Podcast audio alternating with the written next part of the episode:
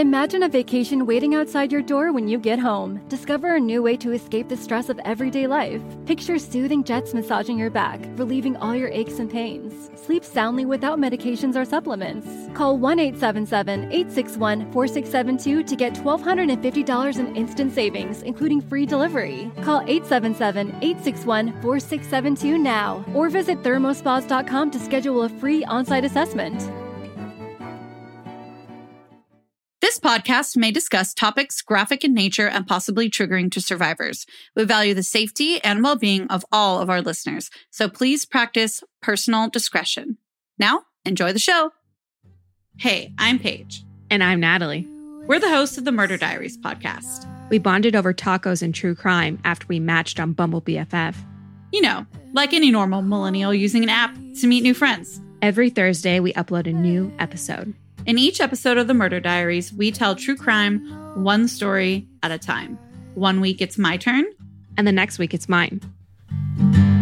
You still think it's in my head, but I'm walking with the dead. Before we begin the episode this week, we've got a little tidbit of business that we want to cover. You may notice that our feed is missing some of our older episodes or that those episodes are no longer live. For a couple of reasons, we have decided to go ahead and remove those episodes as they no longer reflect our podcast. Right. As Paige was saying, they really feel inauthentic to who we are now as podcasters, as a brand, just as people in the true crime community. So we hope you understand that they will no longer be part of our canon, but that doesn't mean that we won't be coming at you with new stories every week like we always do. Now that we covered that, we want to issue a trigger warning for this week's episode. This case involves SA, otherwise known as sexual abuse. And so if that's a topic that is triggering to you, Please keep that in mind as you listen to it or choose not to. Heretofore in the episode, sexual assault will be considered SA. Without further ado, here is the case of James Pierson. This case involves acts I wish never happened to anyone ever. As mentioned in the trigger warning, it involves SA at its center. I'll be doing my best to tell this story with the utmost respect to the survivors within and SA survivors listening. We aim to do right and our best despite our privilege of not being survivors and or our ignorance. So with a little bit of grace, we do want to tell this story. Another important piece to note for this case is that some sources say that the murder took place February 5th, and other sources say February 6th. I will be going with February 6th, as that's what the documentary said that was used as the main resource. It is listed in the show notes.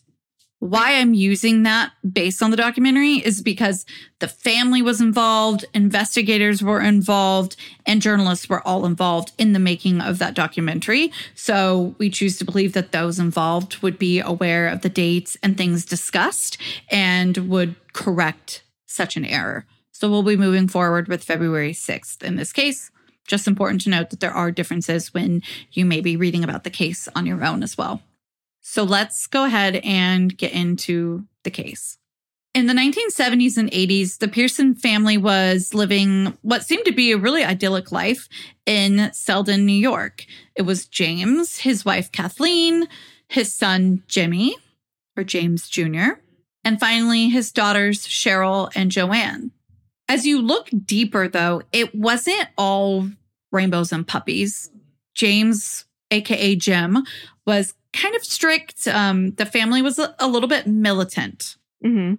The resources also made it sound like it was a really middle class lifestyle. The wife was a homemaker.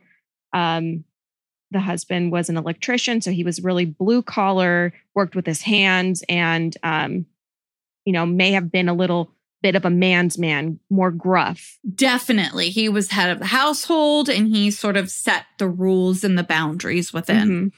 They ate dinner at the same time every night.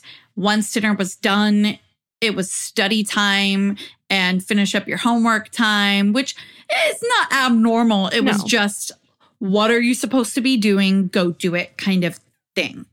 The kids also were not allowed to watch TV.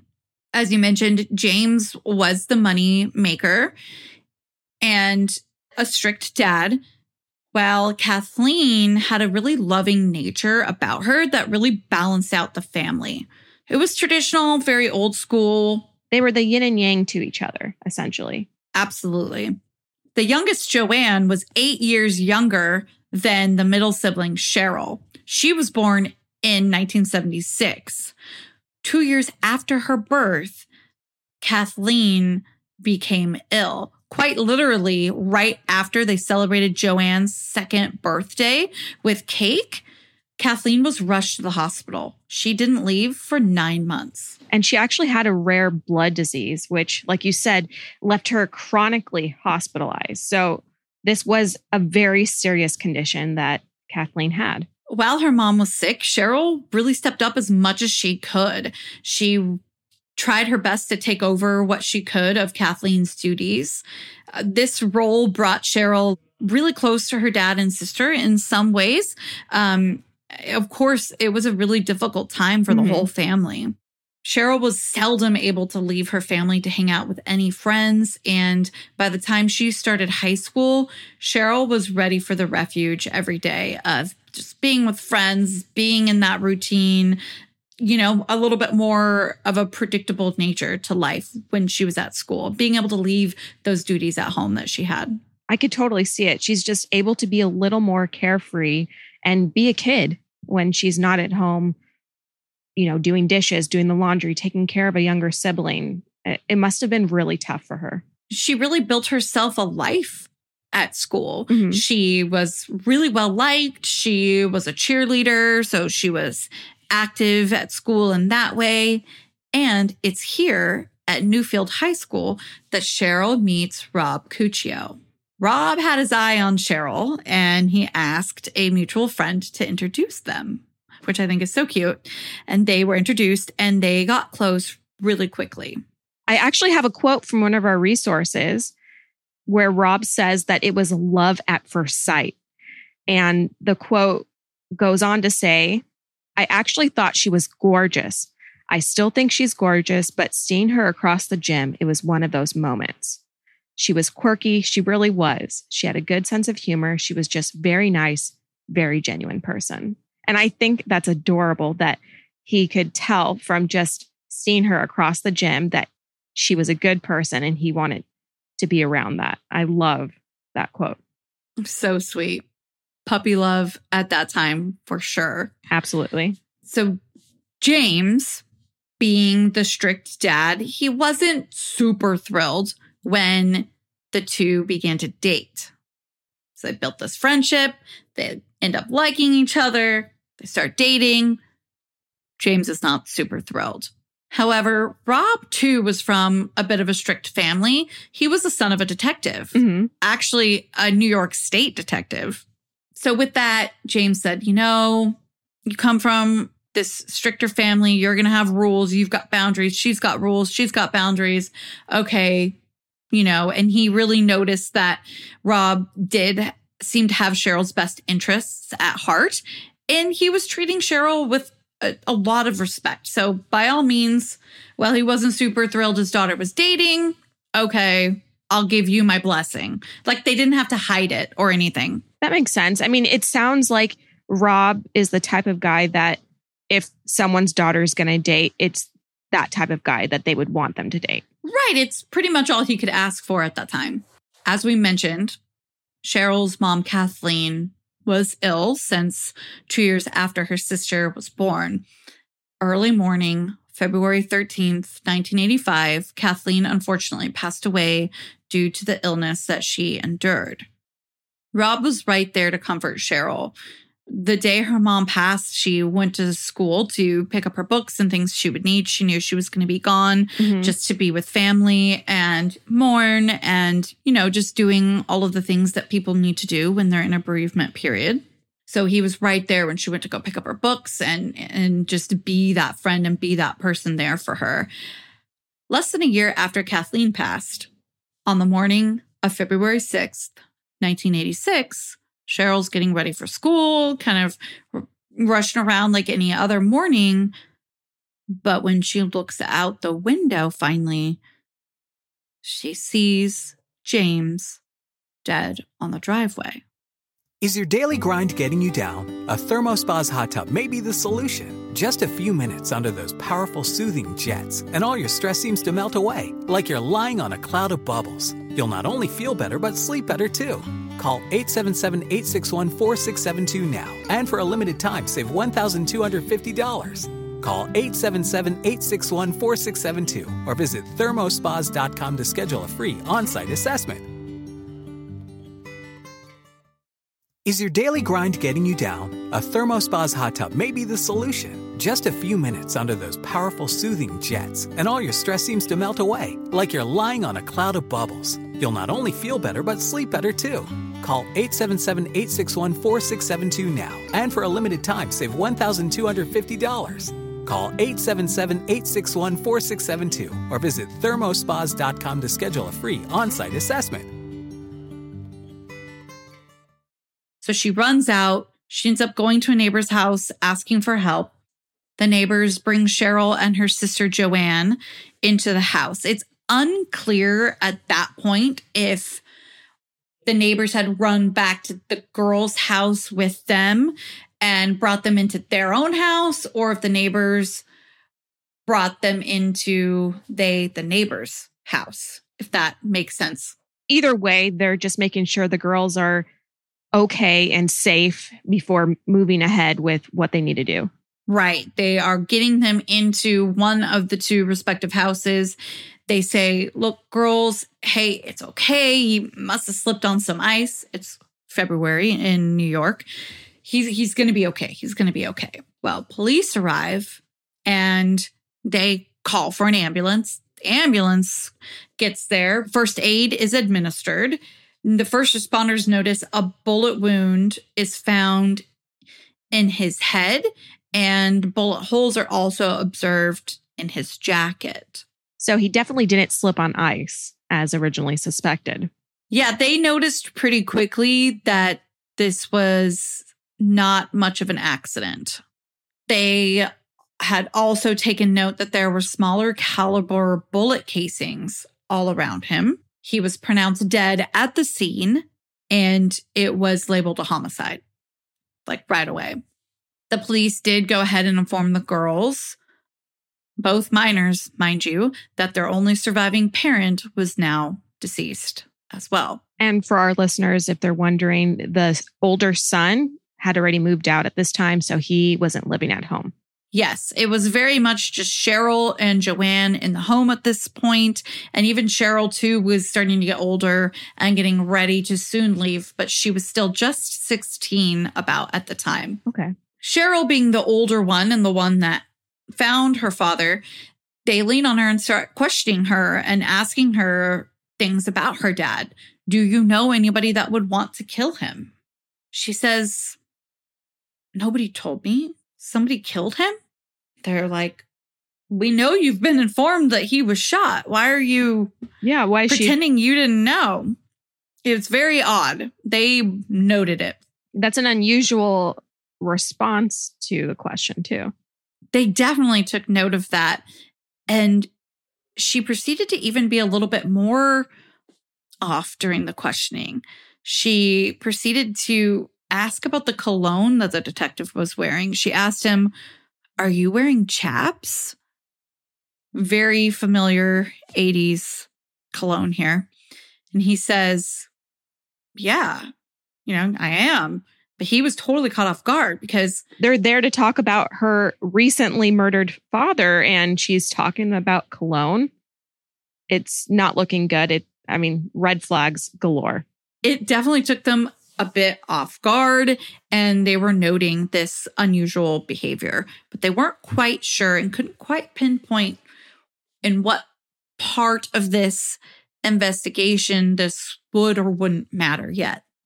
According to Cheryl, she asked about the cologne because she recognized it and she recognized it because that's what her boyfriend Rob wore. And as we know nowadays, not everyone reacts the same way when in a stressful situation, when a loved one has passed away or been murdered. So maybe they're able to look at this as not necessarily a red flag, but someone who is in shock or unable to process what's happened to them. Sure. And for now, they really were just marking it as hey, this wasn't a normal interaction with a teenager whose dad, their only living parent, was just murdered. Mm-hmm. Detectives immediately start looking for answers even more, and they decide we're going to search the home. James was an electrician, but the home to the investigators seemed to have many lavish items and components to it. It just didn't seem to fit with the income they were aware of. Now, this is not to say that electricians don't make nice money, because to be honest, absolutely, yes, yes, they can. Um, it's a very skilled field. But what they were finding in this home was just to a level that really indicated to detectives that James had another source of income. Mm-hmm. It's kind of like someone saying, Hey, I earned $200,000, but they've got this home that shows, look, somebody would need like a million dollars a year to own this. So they're not bashing, and we're not bashing electrician income, but we're noting what detectives were saying, which is, hey, this would require another income. Right. There's a disparity here. Yes, there's a disparity. And they wanted to know what was that other source of income.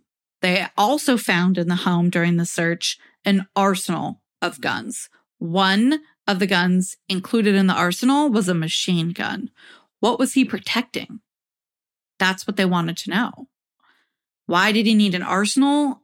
And moreover, why in this arsenal do you need a machine gun? According to Cheryl, her dad just was not somebody to be crossed. He would even shoot up the car or the tires of tenants in his properties if they were late on rent. I, he had at least one property. I'm a little unsure if there were multiple. Um, he didn't have a lot of friends, and the ones that he did have were business venture partners or lawyers. So, yes, it seemed that Jim had side things going on. He had a property or properties and was involved in certain business ventures. We don't know too much more about that, but he definitely had other sources of income.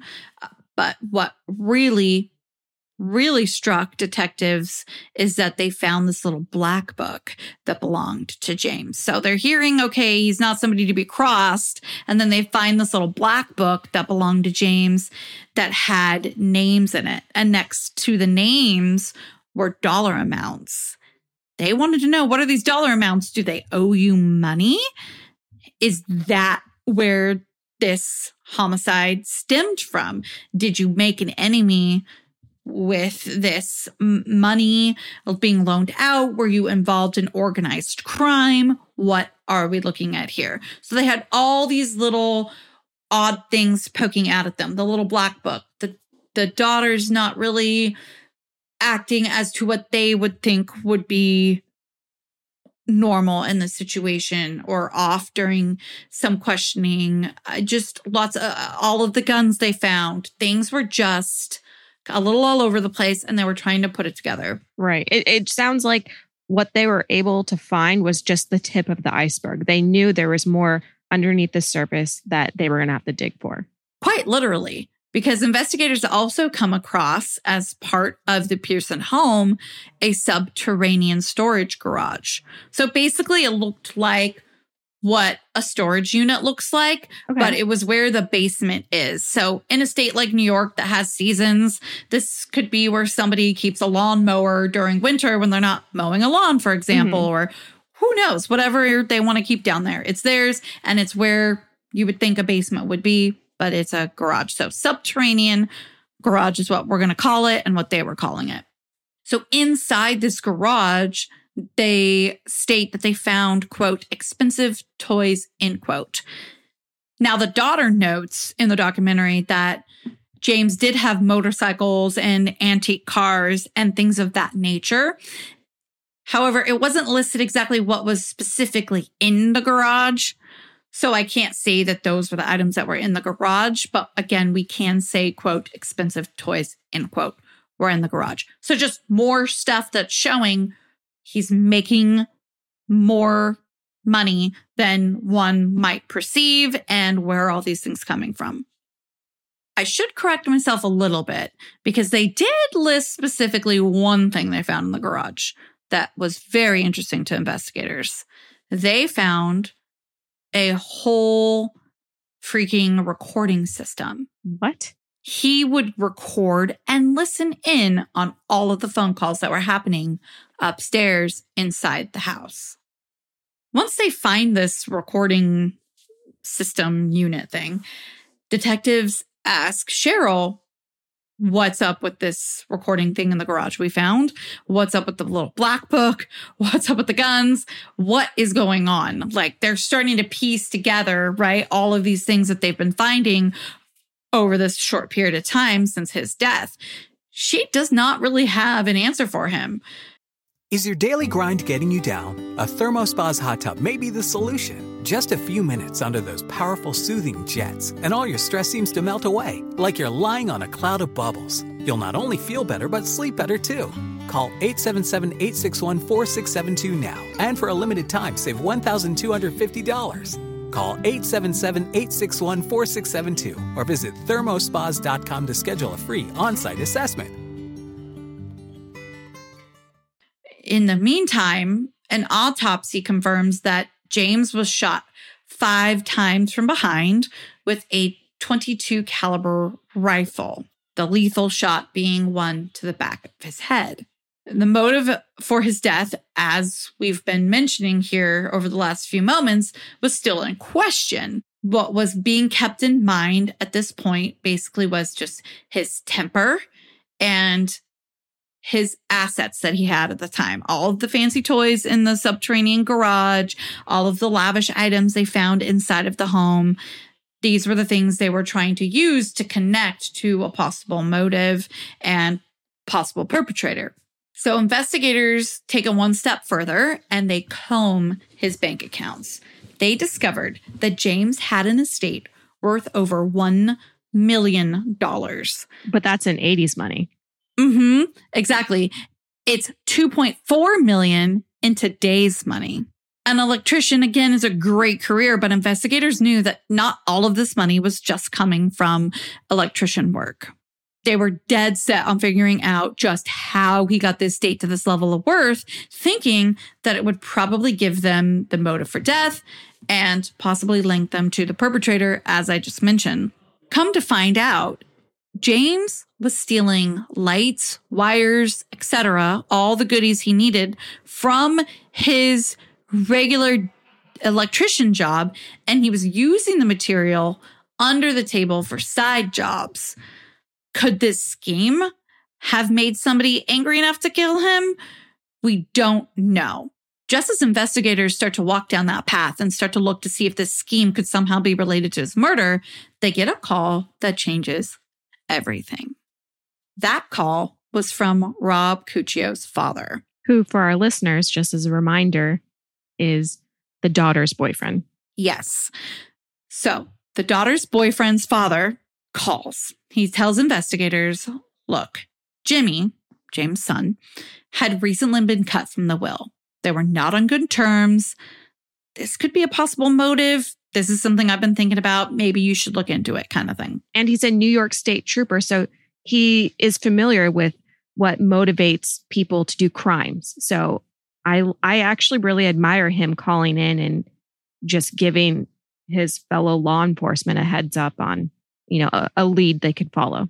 One could absolutely think that with being a New York state detective that he would feel that sense of duty and responsibility to relay that information. Definitely, especially with it being a case that's so close to home for him, being his son's girlfriend's father. They take this information seriously and they bring Jimmy in. He denies involvement and tells them something else that blows them away. He tells them, Look into my sister and her boyfriend, Rob. He's basically telling them, I think they have something to do with it. He's kind of pointing the finger the other way. Investigators have no further evidence that Jimmy did have anything to do with his father's death, and they let him go, of course. And they decide, look, we've got nothing to lose here. We got to look into these claims about the sister. Let's look into the sister and Rob Cuccio. Let's check out Cheryl and Rob. And it makes sense because she's the one who found him, like we mentioned earlier. Yeah, it, it would make sense when you start to break it down. Okay, let's look into Cheryl. They start this by examining the family structure. They start to see that James was actually pretty abusive in nature and that the two oldest children, Cheryl and Jimmy, endured much of that abuse at the hands of their father. Cheryl recalls trying to be on her best behavior at all times and really not ever hearing, I love you. It's also discovered that James was a bit off about his daughter's budding romance. I mentioned before that he wasn't all that thrilled about it. James became very protective and overbearing. Rob recalls that he felt a little more like a jealous boyfriend as opposed to just fatherly strictness. Some something was off. I won't get into great detail for Cheryl's privacy, but Rob mentions a story of abuse that he was there to witness. He was astounded. He could not believe what he had seen. And when you really think about it, when you witness an abusive act and it's done in front of you, you've got to think, what the hell goes on behind closed doors then? Especially if you're somebody who loves this person that is unfortunately receiving the abuse, if you will, in this case. So it's just something Rob will never forget. Police discovered that it is true for sure that Jimmy was cut from the will, as Rob's dad had told them, and that Cheryl stood to inherit that entire million dollar estate. They want to know a little more, and they bring Rob in for questioning. Rob recalls the investigators kind of doing the good cop, bad cop thing on him, just trying to get a confession or something like that from Rob, anything they could get, because they're starting to feel like there's something going on here. At one very crucial point, Rob is saying, I didn't do it. And they say, okay, if you didn't do it, then who did? They're basically implying, because we know you know who it was. And Rob's response, well, it wasn't me because I paid the guy who did it. Wow. I mean, what a response in an interrogation. I, I, bet they weren't expecting that. What a response in an interrogation, nonetheless, when you're looking at a 16, 17 year old. This is a kid. This is a high school yeah. student telling you, I paid the guy who killed my girlfriend's father. So, bombshell. Police now have enough to arrest Rob at this point, and they also had enough to arrest Cheryl Pierson for solicitation to murder her father. So they actually take Rob with them to go get Cheryl.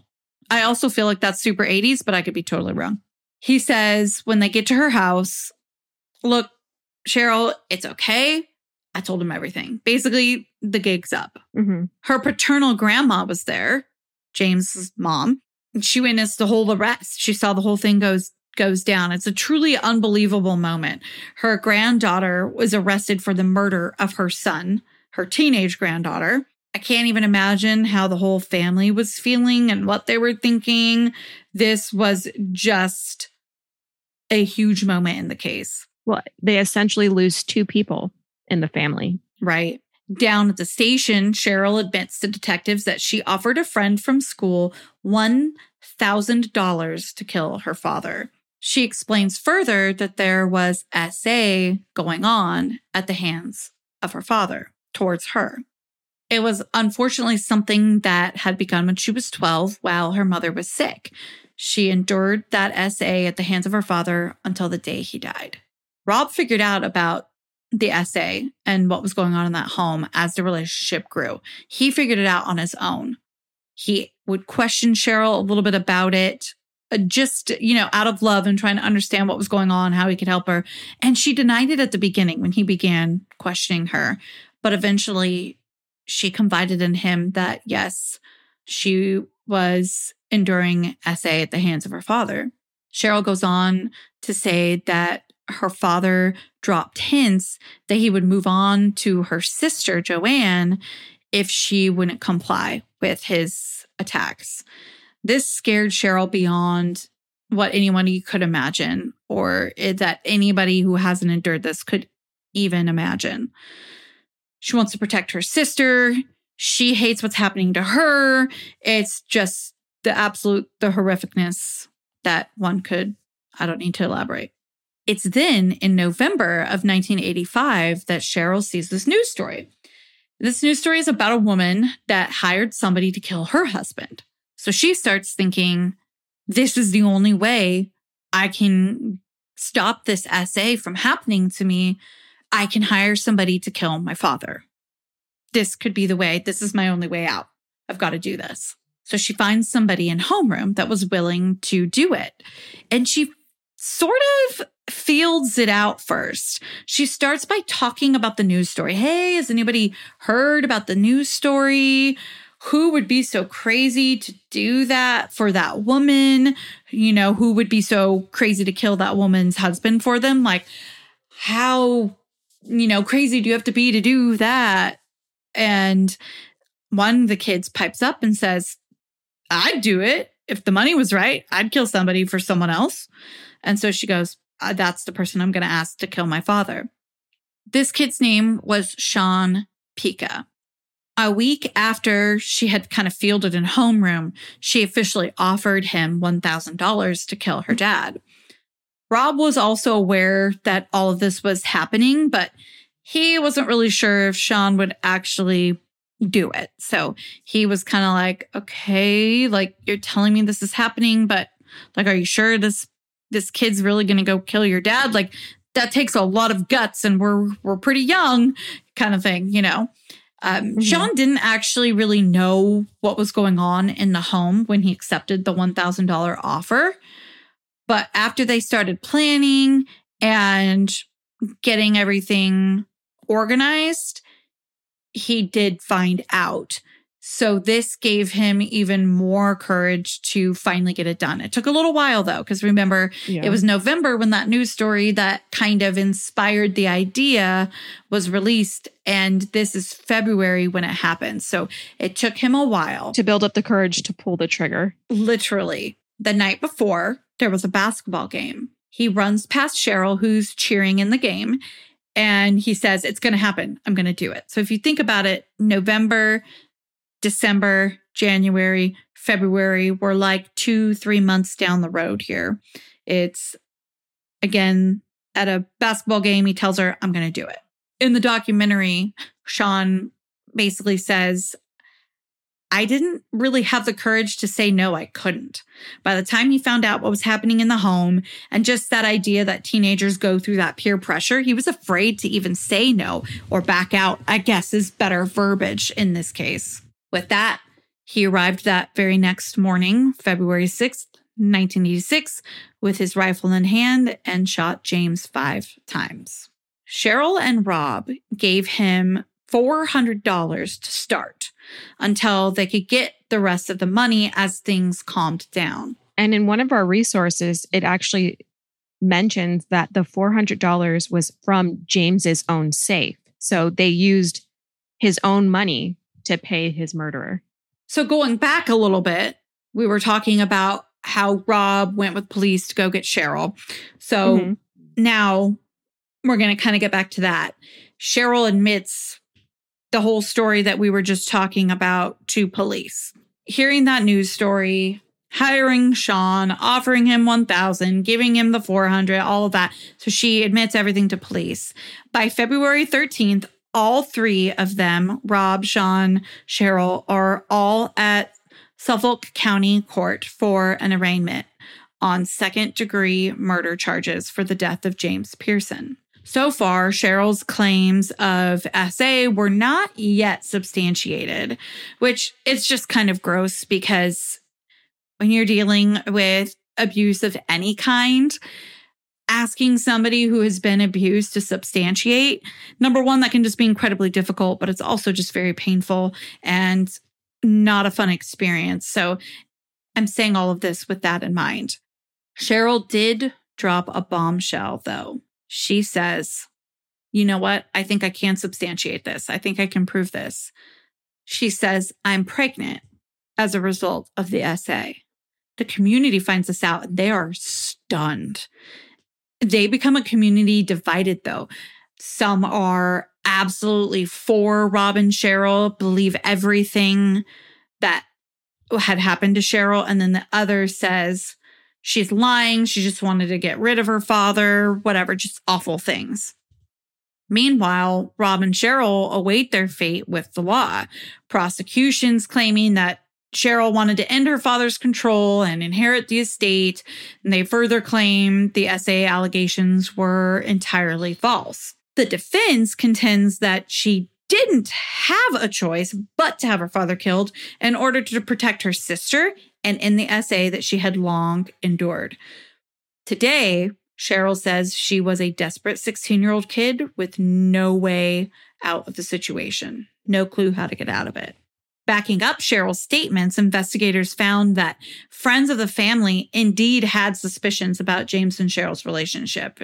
It's horrific that I have to say this, but no one ever did anything. Rob mentions that sure, they may have not wanted to believe it, they may have been afraid of James, but it's so incredibly sad that no one did anything.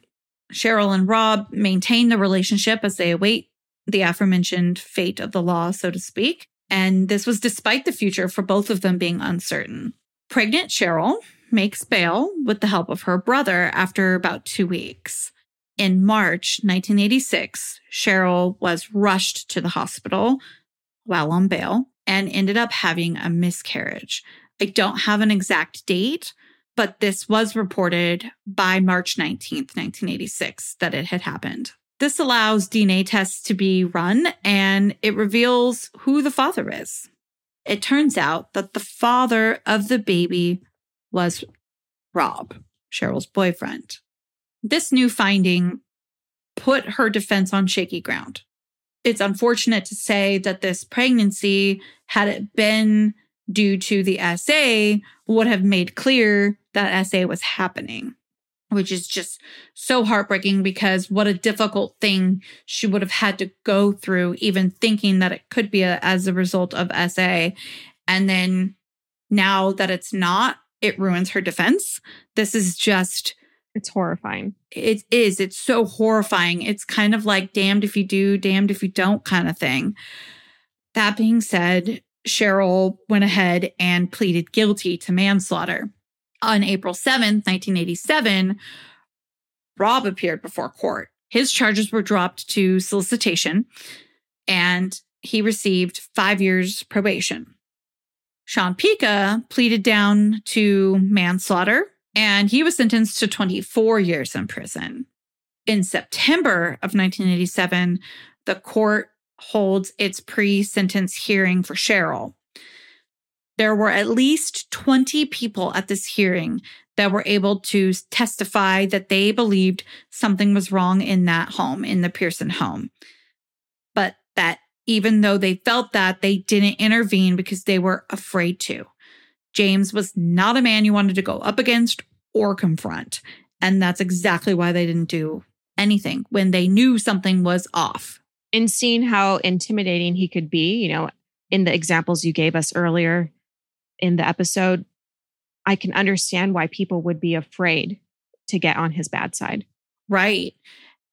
Cheryl was next to take the stand, and she was really compelling as well, and her story stayed consistent. Those items together made Cheryl appear tr- really truthful to the judge. He, three weeks later, sentenced her to six months in county jail with five years probation. Some people in the community saw this sentence as too harsh, and others saw it as Cheryl and Rob getting away with murder. So it was still a community divided. Cheryl says that when the jail bars closed, it was one of the first times in a long time that she felt that she was safe for obvious reasons when considering the SA. That's heartbreaking to hear that it took for her to go to jail to feel safe. And it, it just weighs heavy on my heart to hear that she had to go through all that. I just have no words for it. I don't even think we need to say more. After three months, Cheryl was released from jail for good behavior. Rob was there waiting for her. He says that seeing her free for the first time was one of the best feelings he's ever had. There's some news footage on the documentary of the moment, too. And in it, Cheryl gives some parting words. I'll call them parting from the jail. I just want to say thank you to all the people who supported me, and it was rough, but I made it. Sean Pica served 16 years and was released in 2002. He now sits on the board of directors as executive director for an organization called Hudson Link for Higher Education in Prison. He even works with the governor's task force to help run prison college programs. Cheryl and Rob, we must be all wondering what happened with them since they were released in 1987. They got married. They got married in 1987. And to this day, they are still together. They have two beautiful daughters. They are also really extremely close to Cheryl's siblings to this day as well. In 2016, Cheryl and Rob Cuccio released a book, a, a memoir the title does have a couple of triggering words in it, so I'm going to leave it out of this episode, but you can DM us, email us, Google Cheryl Cuccio book. It'll pop up for you. I'm going to leave with a quote, as I always love to do. Cheryl gives us a quote about why she decided to write a memoir with Rob. She says, I never had a voice as a child, and it was time to have a voice now because I never want anybody to feel alone. I want to be able to just tell everybody that's been through it or is going through it that it's not your shame to carry and that people will believe you and it does not have to define the rest of your life. Powerful words. I really look forward to reading that book. This is where we're going to leave this week's episode. Until our next episode, you know where to find us at the Murder Diaries Pod on Instagram, at the Murder Diaries Podcast at gmail.com, and the Murder Diaries Podcast com. Until then, be safe. Bye. Bye. Seeking the truth never gets old. Introducing June's Journey, the free to play mobile game that will immerse you in a thrilling murder mystery. Join June Parker as she uncovers hidden objects and clues to solve her sister's death in a beautifully illustrated world set in the roaring 20s. With new chapters added every week, the excitement never ends. Download June's Journey now on your Android or iOS device or play on PC through Facebook Games.